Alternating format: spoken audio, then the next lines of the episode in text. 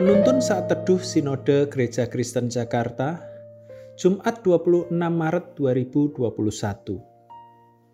Wujud nyata dari iman. Ruth pasal 1 ayat 16-22. Tetapi kata Ruth, janganlah desak aku meninggalkan engkau dan pulang dengan tidak mengikuti engkau. Sebab kemana engkau pergi, ke situ jugalah aku pergi, dan di mana engkau bermalam, di situ jugalah aku bermalam. Bangsamulah bangsaku, dan Allahmulah Allahku.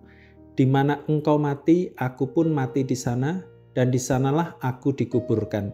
Beginilah kiranya Tuhan menghukum aku, bahkan lebih lagi daripada itu, jikalau sesuatu apapun memisahkan aku dari engkau, selain daripada maut. Ketika Naomi melihat bahwa Ruth berkeras untuk ikut bersama-sama dengan dia, berhentilah ia berkata-kata kepadanya, dan berjalanlah keduanya sampai mereka tiba di Betlehem. Ketika mereka masuk ke Betlehem, gemparlah seluruh kota itu karena mereka, dan perempuan-perempuan berkata, "Naomikah itu?" Tetapi ia berkata kepada mereka, "Janganlah sebutkan aku Naomi, sebutkanlah aku Mara, sebab yang Maha Kuasa telah melakukan banyak yang pahit kepadaku.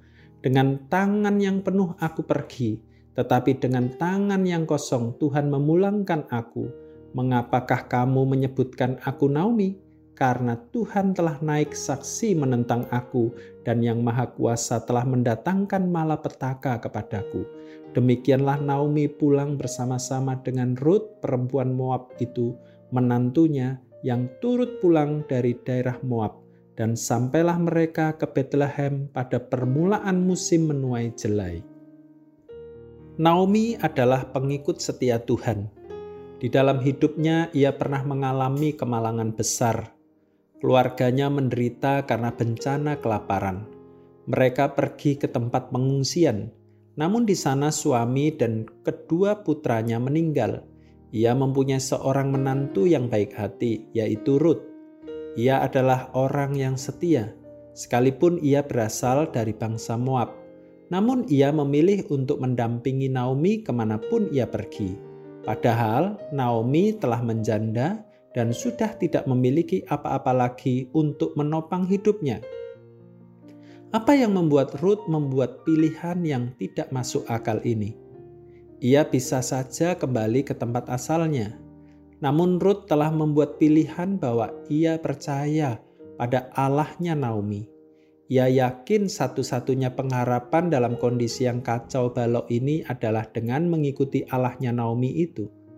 Itu dikatakannya dengan tegas, "Bangsamulah bangsaku dan Allahmulah Allahku," ayat 16. Iman yang teguh itu mendorong dia mengesampingkan kebutuhannya sendiri akan masa depan dan masuk ke dalam pergumulan orang lain. Setiap orang beriman terpanggil untuk menyatakan imannya. Iman harus membuat perbedaan di lingkungan di mana kita berada, membuat orang lain menjalani hidup lebih bergairah dan penuh semangat menggapai masa depan. Ruth memberi praktik yang nyata dari iman. Ia menghibur dan menguatkan orang lain yang berada dalam pergumulan dan kesendirian. Naomi di masa-masa ini bisa jadi adalah ibu mertuamu yang kesepian atau orang tuamu yang renta dan butuh pendampingan. Imanmu tidak perlu ditunjukkan dengan melakukan hal-hal besar. Cukup dengan kehadiran dan kasih yang nyata bagi mereka maupun orang yang lain, sehingga Allah dimuliakan melalui hidupmu. Iman tanpa perbuatan pada hakikatnya adalah mati. Tuhan Yesus memberkati.